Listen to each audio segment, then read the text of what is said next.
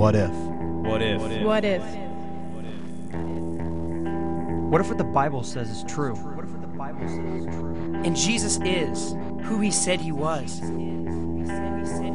The promised Messiah. The Lamb of God sacrificed on the cross to pay the penalty for our sins. To satisfy the righteous requirements of an infinite, holy God. And save us from the judgment and the hell our sins greatly deserve. What if? What if? What if? What if? What if? Would you bet your life against it? It's something to think about. It's something to think about. Something to think about. Jesus Christ.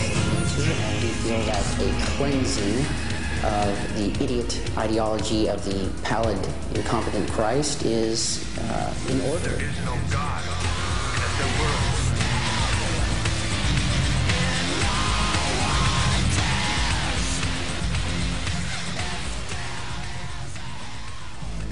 In concert news, shock metal band Charles Monroe has unleashed a new firestorm of controversy. Religious groups including Buddhists, Taoists, Shintoists, Unitarians, followers of the Dalai Lama, and a smattering of Episcopalians have begun to organize protests outside of venues where Monroe will be performing their most recent release, Fat-Bellied Buddha.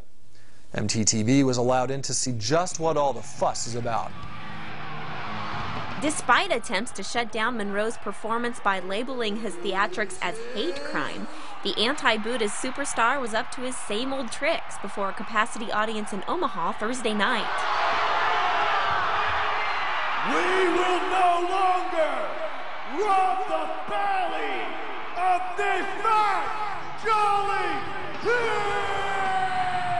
As in other venues throughout the tour, audience enthusiasm reached a fever pitch during the now infamous Buddha smashing that precedes the band's performance of their hit song, Kurt's Not in Nirvana. We will make our own Nirvana! When later asked to defend his controversial stage show, Monroe characteristically responded, "It's art and needs no defense," and then extended his middle finger to a saffron-robed monk and said, "Here, meditate on this." Not too likely, is it? But why is such an event so absurd as to be, well, laughable? And why is it that if we were to substitute Jesus for the Buddha, it would move from hyperbole to reality, from a joke to the way things really are? We will no longer be oppressed by the fascism of Christianity. Swings like diamonds, cut the bitter thing. Pick your finger, it is not the moon, it's now. It should come as no surprise that among self-aware Satanists, the Jesus of the Bible, both his person and his teachings, are variously mocked, perverted, and despised. Clearly, he is the enemy, and standing against his divine authority becomes the first order of business for the spirit of Antichrist. What is God? Imagination, subliminal life, illustration, figure, Jesus falls. When he was down to the cross, why was why, why like reason? For example, in 1916, Aleister Crowley, perhaps the century's most infamous occultist, created a ritual to banish the, quote, dying god of Christianity and inaugurate what he became among the first to term the New Aeon, or New Age. Central to this ceremony was the use of a frog that was baptized, worshipped, and then crucified with the words, "Lo, Jesus of Nazareth, how thou art taken in my snare. All my life thou hast plagued and affronted me. I blot thee out from the earth. Thine aeon is past. The age of Horus is arisen by the magic of the master, the great beast that is man, and his number is 666.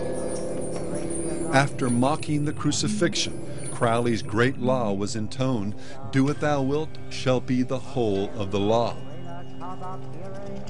More incredible blasphemies were uttered, and then, and this is very significant, the frog was killed with the dagger of art, while intoning the words, "Into my hands I receive thy spirit."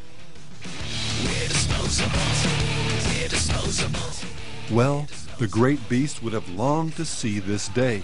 What was once the underground purview of a handful of occultists, drug addicts, and freaks has been literally forged into a dagger of art and thrust into the heart of Western culture.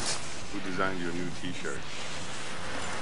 You mean the one with the demon, the beastie guy strangling Jesus, and his heart's glowing and blood's coming out of his eyes? That's the one. Yeah, I thought of that one.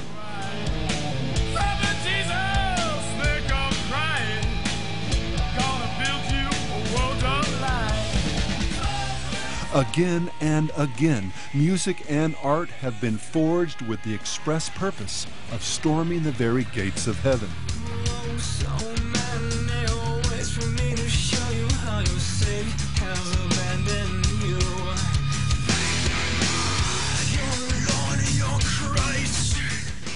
Concerning his 1996 release, Antichrist Superstar, Brian Warner, a.k.a. Marilyn Manson, declared, "I think every time people listen to this new album, maybe God will be destroyed in their heads."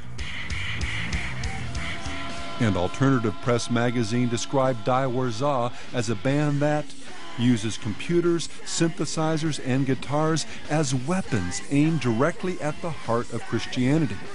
Their techno-pagan rhythm signatures interact with human brainwaves in order to revive paganism and subvert Christian myth. The band's stated goal, according to founder Jim Marcus, "We want to hasten the final evolution of the human species. I look forward to the day when on December 25th, we celebrate the death of Christianity." While few people would be as direct as this in their hatred of Christianity, a kind of low-grade contemptuousness, particularly on college campuses, has become fairly common. So let's peel open this onion, shall we? Let me go ahead and voice what some of you are thinking. My thoughts on Christ or Christianity? Personally, I believe it was created to instill fear. It was also used to force people into war, saying, well, these people are doing evil things, you should, you know, now God says that we should go and kill them. Christians have condemned everything that wasn't them. They persecuted people because they thought they were different. They found stupid little ways to kill people. How about the Dark Ages? We had 1,000 years where the church God had totally permeated society and nothing went anywhere. Hooray for science and the Enlightenment. Good riddance to Christianity, with its wars, crusades, witch-burning, slavery, colonialism, aversion to the hard facts of science, exclusive truth claims, moral demands, hypocrites, and doctrines of judgment and hell. Did I miss anything? Well, it would take hours to fully diffuse all these charges, but I trust that what follows will be adequate for those who are not willfully skeptical, and for those who are, I hope you'll be able to hold your aversion to Christianity in check and at least finish the series. Perhaps God Himself, in His mercy, will convince you somewhere else along the way. Number 1. No doubt about it, terrible things have been done in the name of Christ. But that's no reflection on Jesus and His teachings. It's an indictment of sinful men. I can cite hundreds of examples. One will have to suffice. Concerning the practice during the Crusades of forcing people to convert under threat of death, well, Jesus told His followers, "You know that those who are considered rulers lord it over them. It shall not be so among you, for even the Son of Man did not come to be served, but to serve, and to give His life as a ransom for many." Elsewhere, God declared that it's the goodness of God that leads you to repentance. To use violence to effect conversions is to get it just about as wrong as is possible. G.K. Chesterton put it well when he observed that these problems arise not because the Christian ideal has been tried and found wanting, but rather because in certain instances it has been found difficult and left untried. And then there's a related point. Number 2, when man's wrath is substituted for God's love, the so-called Christians who are doing it, as we've just seen, are being completely inconsistent with the truth they're obligated to obey. But now consider the flip side. For example, the over 100 million people who've been killed by atheists during the 20th century alone. Their actions can be, and often are, perfectly consistent with their, quote, truth. Hitler, Stalin, and Mao, for example, were acting in a manner congruent with their acceptance of Darwinian materialism when they murdered some 50 million, quote, products of random mutation, end quote, in a sincere effort to build a more perfect society. We need to keep these things firmly in mind if we're to honestly assess the lessons of history. Number 3, it's flagrantly dishonest to overlook the great blessings brought to the world as Christian principles have been faithfully practiced. Modern science, the abolition of slavery, care for the poor, hospitals, orphanages, universal education, free market economics, and the Protestant work ethic, women's and racial equality, child labor laws, concern for the environment, the inspiration for beautiful and enduring works of art, music, literature, and architecture, the rule of law, civil liberty, religious freedom, the Magna Carta, and American Constitution, on and on. These are all byproducts of the Christian faith. Some people may want to deny it. Millions more simply ignore it. But the fact remains. And if the testimony of history isn't enough, just go to the villages and towns of the Third World and find out who's really down in the trenches working to alleviate suffering. Too far to travel? Well, then check out what's going on in your own hometown. Again, who's doing most of the work to feed the hungry, care for the orphan, or bring hope to those in prison? Swallow hard. It's been going on for 2,000 years. Perhaps the best way to cut through all the static surrounding this issue is to ask a very fundamental question.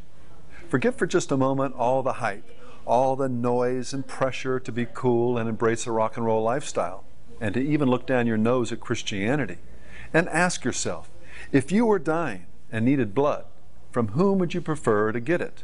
From a rebel or a disciple of God? Here I'll use myself as an example.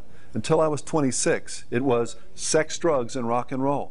As a result, I would have had a number of risk factors based upon the screening you're given when you donate blood. Then I became a Christian and sought to follow God and keep His commandments. Is it just a coincidence that the lifestyle He has ordained for man now makes me an optimum donor? So seriously, if you were dying, from which world, from which Eric, would you want a transfusion? You see, the truth and the life is in the blood. Guess who to the rescue on a holy mission to uphold the tradition of the Spanish Inquisition and preempt your decision by forcing your confession. Now let that be a lesson. Who you think you're messing with? There may be other knots in people's minds concerning Christianity. We haven't time to unravel them all. But keep something in mind.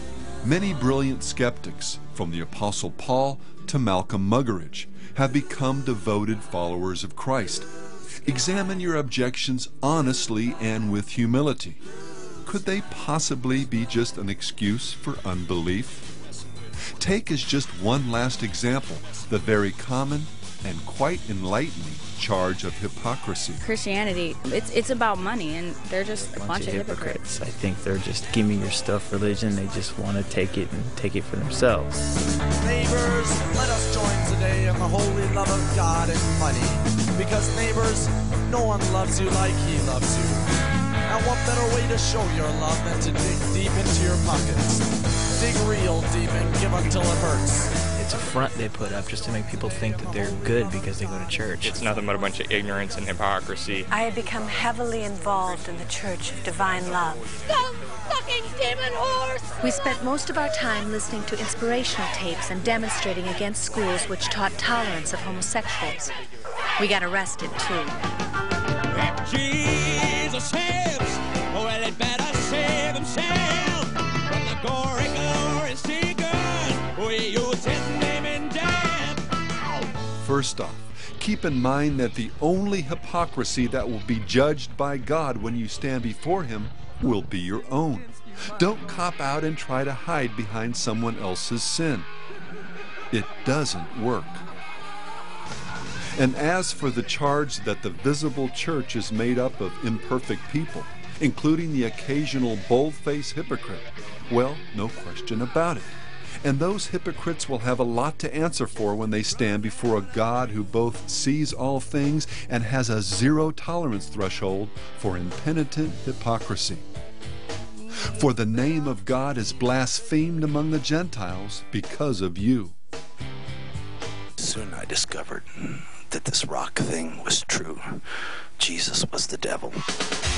But again, don't strain at a gnat and swallow a camel. For every high-profile minister who's been caught living a lie, there are tens of thousands of good men and women who quietly go about doing their best to faithfully love God and their neighbors as themselves. What is it about our culture that drives people to ignore this far greater good while fixating on the occasional bad? And again, don't forget that the bad comes about because people are unfaithful to Christian principles, not as a result of following them. But do you know what's even more interesting? It's what happens when we turn this around.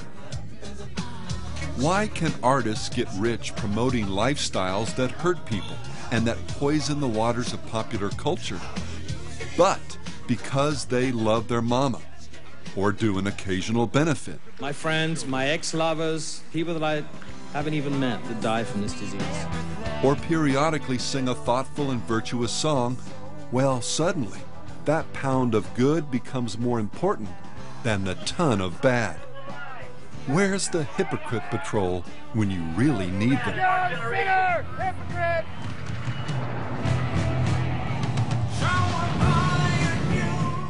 The foundational issue here, however, is ultimately not an organization, but a person, and what he accomplished on a cross 2,000 years ago.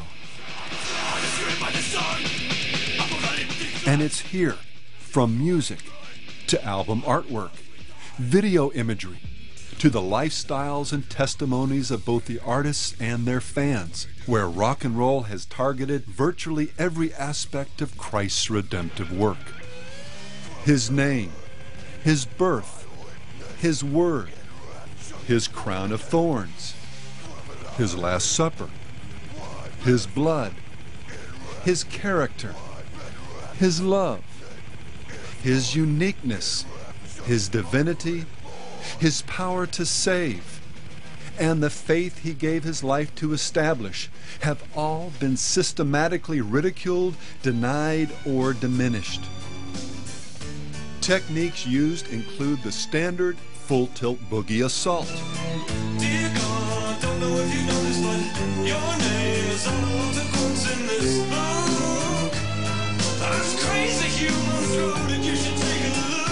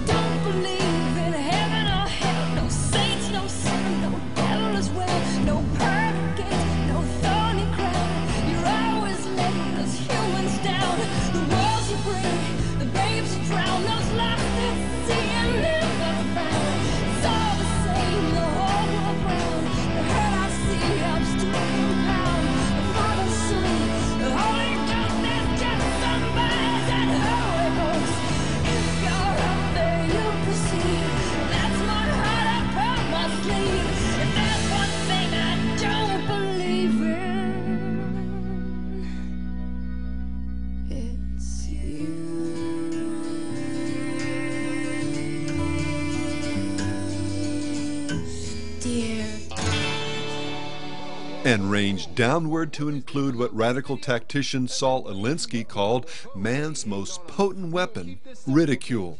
as in this comedy sketch that appeared during the closing credits of the 2000 MTV Video Music Awards. After the work's over, God's just a blast to hang out with. Go God! Go God! Come on, let's get a God sandwich going! Struggle, oh my God! Drums with me. Oh my God! It's Busta Rhymes!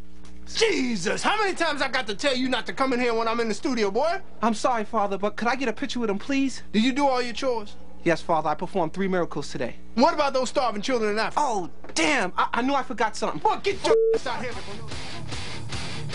Ironically, today's popular music embraces, even glorifies, criminals, perverts, gangsters, occultists, mass murderers, even Satan, as well as every pagan, New Age, and Eastern religion known to man. It is my most profound honor to welcome the Dalai Lama. But when it comes to the Son of God, the one who came and died for the sins that the culture of rock and roll applauds, well, what happened 2,000 years ago has happened again. There's no room for him at the end. Now my head hurts. My feet stink, and I don't love Jesus. Oh, consider, for example, the central event of Jesus' life and the stark, awful scaffold upon which that event unfolded, the cross. For this cause I was born, the Messiah told his executioners, and this cause to atone, to pay the price for the sins of the whole world. Or as Jesus had explained it to his disciples the night before, greater love has no man than this, than to lay down one's life for his friends. As human beings, our universal tendency is to view ourselves as essentially good, and our sins, if we even use the term, as forgivable when weighed against our good works and our good intentions. Like it or not, however, the Bible paints a very different picture. It's the story of a man named Grady who liked to grade himself upon a curve. And he found that when compared to others, he wasn't such a perv.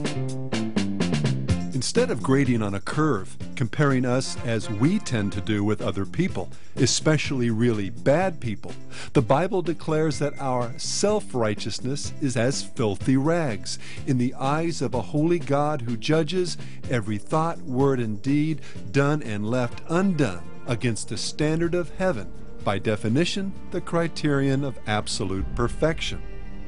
And against this entrance exam, we've all failed. We all have sinned and fall short of the glory of God.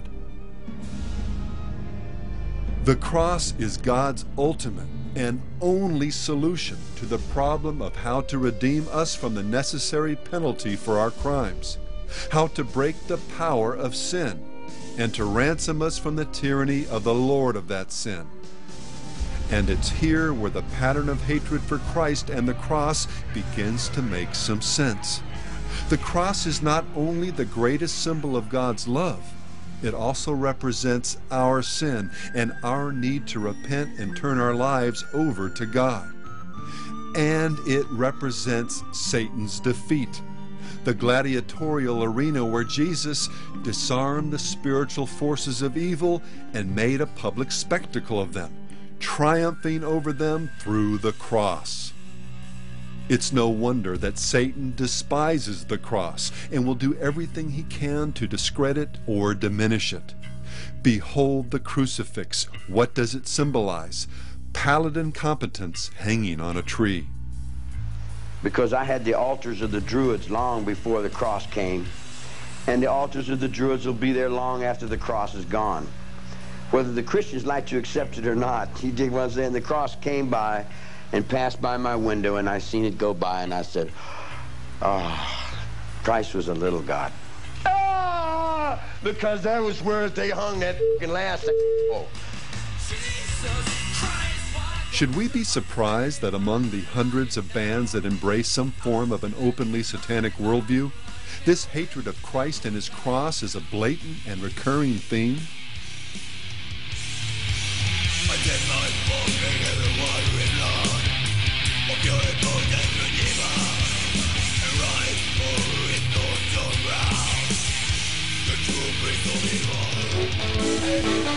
I'm crucifying Jesus, banging in the nails, and I am so happy because old Jesus failed. I'm crucifying Jesus, nail him to the cross. The poor old bastard needs the death, and I don't give a toss.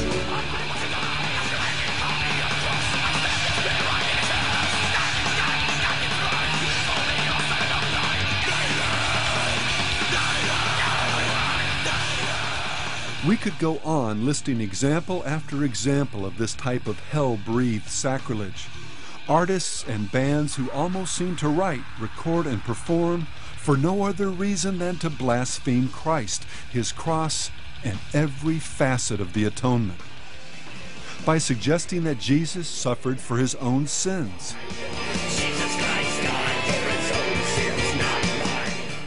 That his body underwent decay.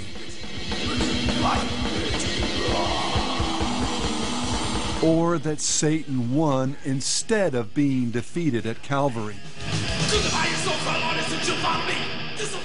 By obsessively writing and singing about little else than their hatred of Christ, giving voice to blasphemies so unholy, so monumentally evil, that it's as if all the venom in hell had been distilled down to an elixir of pure malevolence and then injected into their brains. These bands not only seek to turn reality on its head, in the end, they and the demons they serve doth protest too much. Like darkness clamoring to negate the light, their very words and existence only serve to demonstrate, and by virtue of the contrast, in the end even glorify, the very reality they seek to deny. As in this extraordinary song by the band Immolation, after reciting hymns of praise from the Bible, including Psalm 68.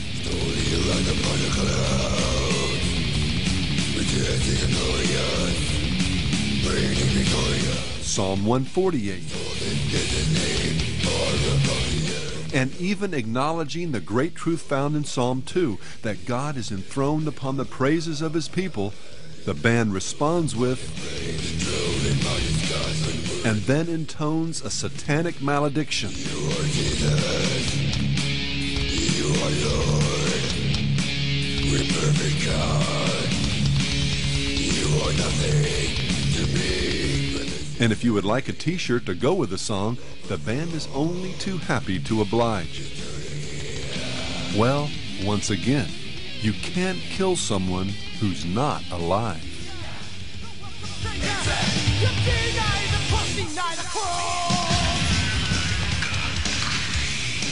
And then there are the musicians who lack either the nerve or the absolute hardness of heart to openly, as one band sang, deny the cross, but who think nothing of using its evocative power to serve their own vulgar purposes.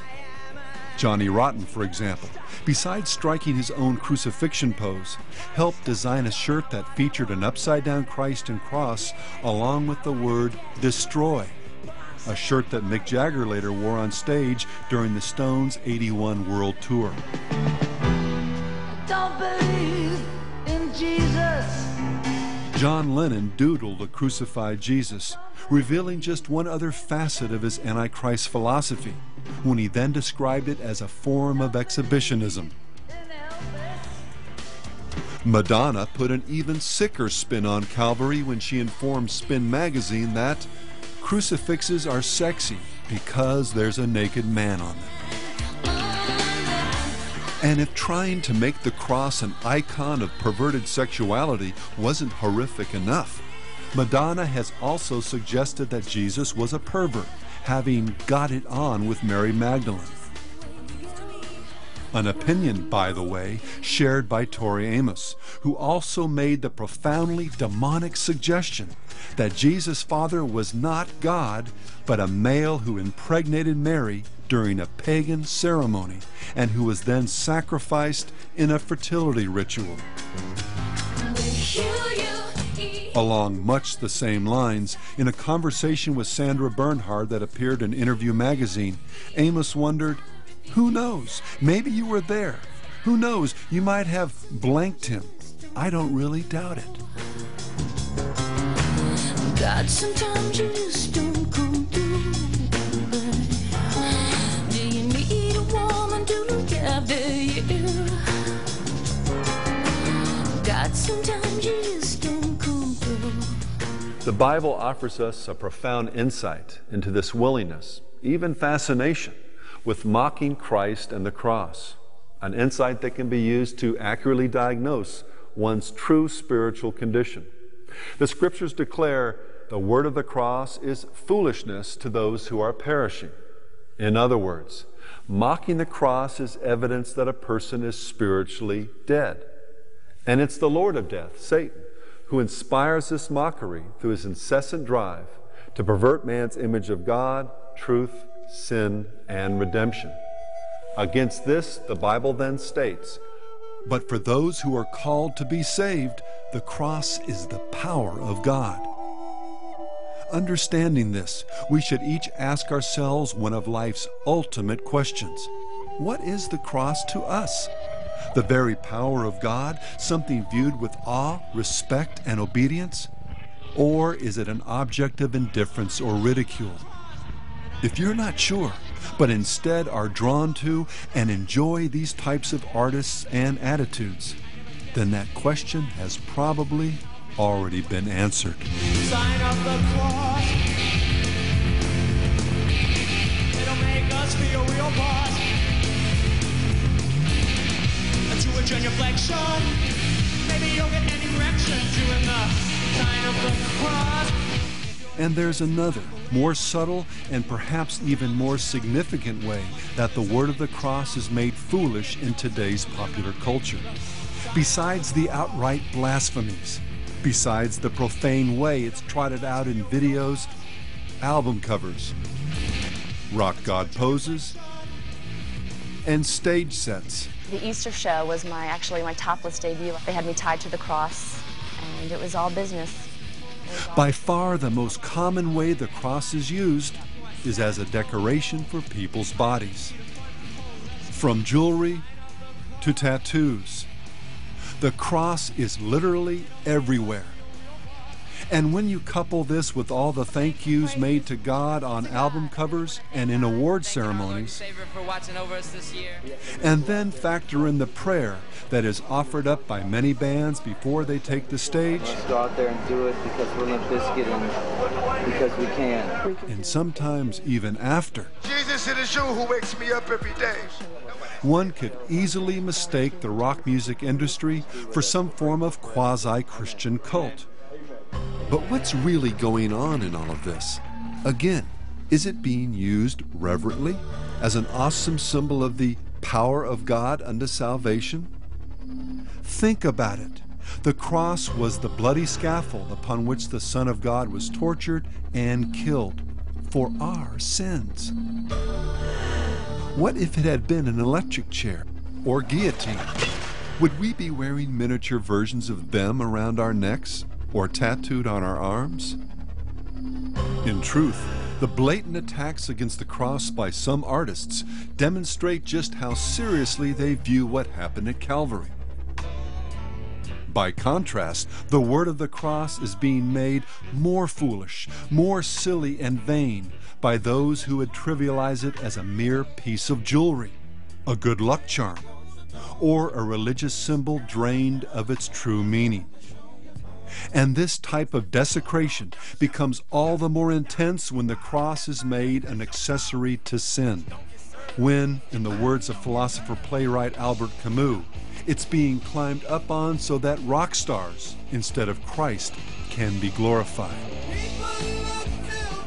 And when, countless times a day, it's worn while committing acts for which Jesus ultimately had to die.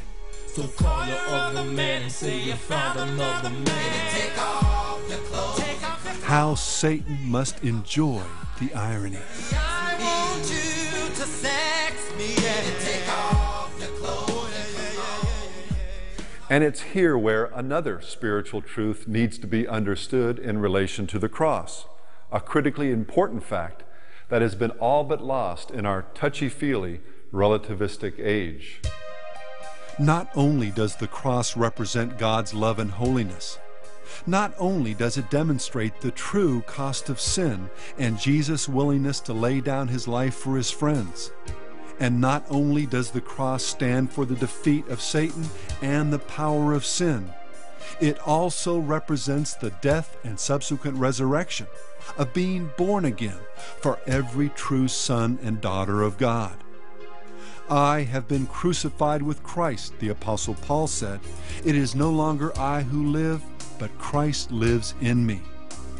For if we, speaking of Christians, have been united together in the likeness of his death, certainly we also shall be in the likeness of his resurrection.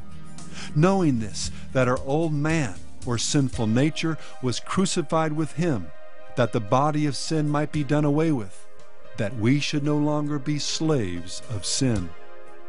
But God forbid that I should boast except in the cross of our Lord Jesus Christ, by whom the world has been crucified to me, and I to the world. And finally, Jesus stated, "If anyone desires to come after me, let him deny himself and take up his cross and follow me. For whoever desires to save his life will lose it, but whoever loses his life for my sake will find it." And so the true cross represents not only the death of Jesus, but also the death of self. It means that we've picked up our cross, lost our life, our right to do things our way, and we are now following the Lord. And so, like wearing the Purple Heart when one has never even been in battle, evoking the imagery of the cross, while one's life and art is a virtual celebration of self and worldliness, is the worst form of hypocrisy. Now the Spirit expressly says that in latter times some will depart from the faith, giving heed to deceiving spirits and doctrines of demons, speaking lies in hypocrisy, having their own conscience seared with a hot iron.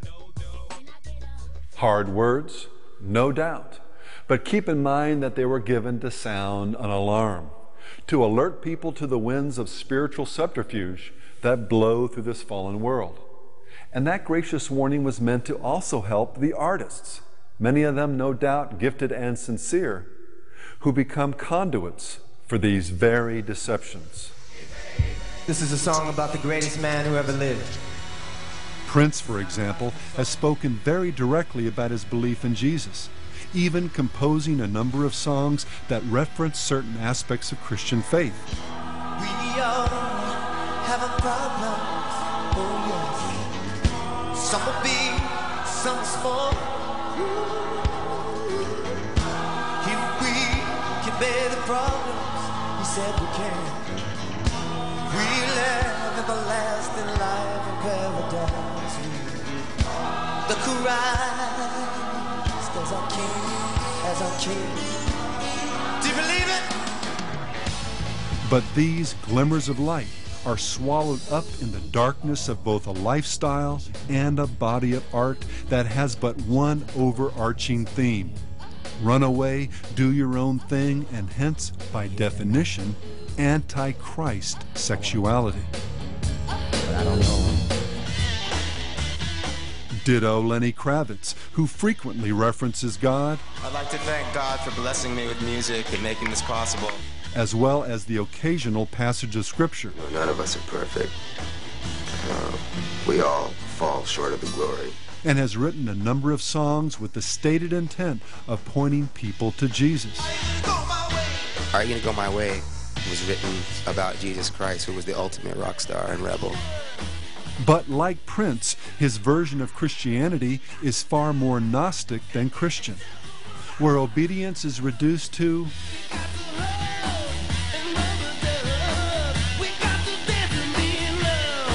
with the rub-a-dub being taken quite literally in what are among the most sexually debauched music videos ever produced. Perhaps even more significantly, faith itself is reduced to some vague state of mind and is directed as much towards oneself as it is God. believe in yourself.